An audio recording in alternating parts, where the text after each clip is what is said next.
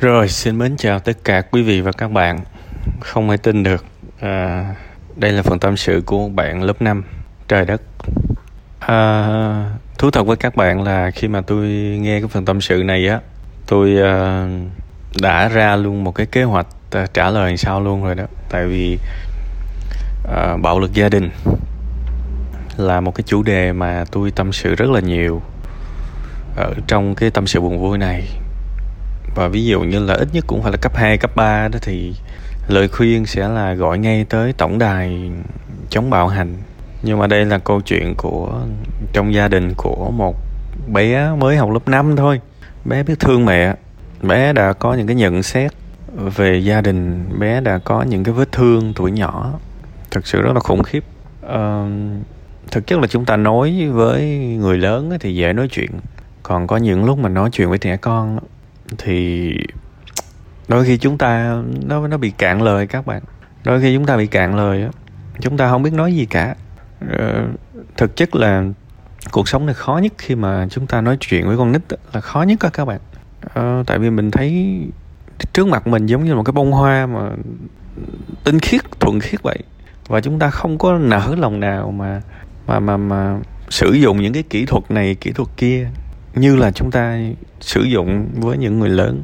Uh, bé còn quá nhỏ để mà chúng ta có thể gợi ra những cái uh, câu chuyện người lớn câu chuyện người lớn và những cái hành hành động của người lớn để bé hiểu.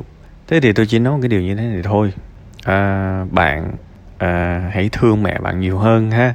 Hãy thương mẹ bạn nhiều hơn. Ví dụ thấy mẹ bạn nấu cơm thì hãy lại nói là mẹ mẹ nghỉ ngơi đi để con nấu cho mẹ. À hôm nào học mà được điểm cao hãy về và khoe với mẹ mẹ bữa nay con được nhiêu đây điểm nè ha. À, con vui lắm con con khoe để cho mẹ vui chung với con đó ví dụ vậy. À, rồi à, hôm nào mà đi học chắc là được cho tiền đúng không?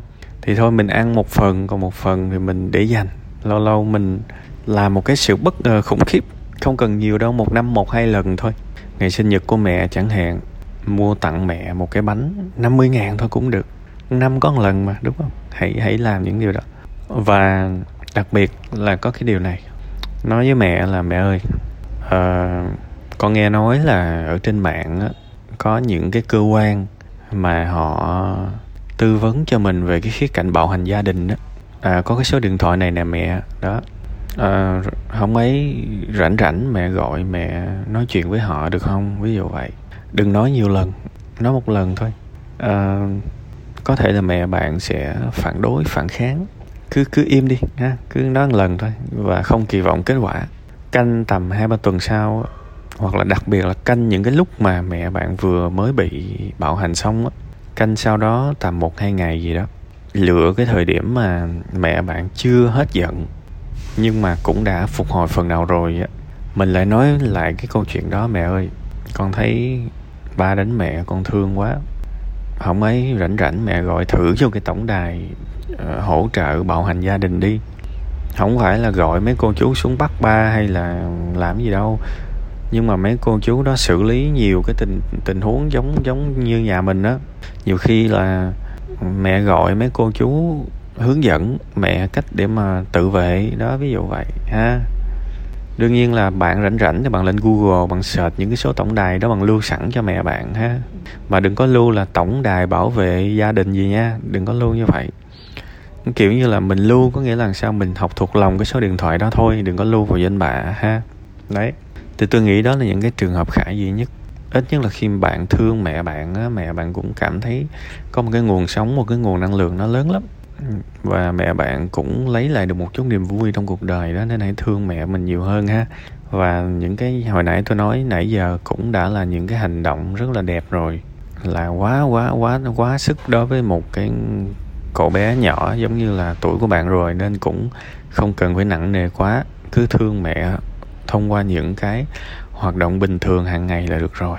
Còn cái việc mà cần người hỗ trợ tổng đài, bảo hành gia đình abc gì đó, thì hãy sử dụng theo cái cách mà tôi nói. Cứ thủ thỉ thủ thỉ, lần một, lần hai, mẹ bạn không nghe đâu. Nhưng mà cứ canh sau mỗi lần có vấn đề, cứ canh và nói. Những lúc đó có thể nó sẽ gieo vào đầu của mẹ bạn và rồi mẹ bạn sẽ tự gọi những cuộc điện thoại và cứu lấy chính mình, ha. Tại vì mình không thể nào giúp một người nếu mà họ không muốn giúp họ, thì cứ để từ từ họ sẽ tự muốn giúp họ và rồi đâu sẽ lại vào đấy thôi ha.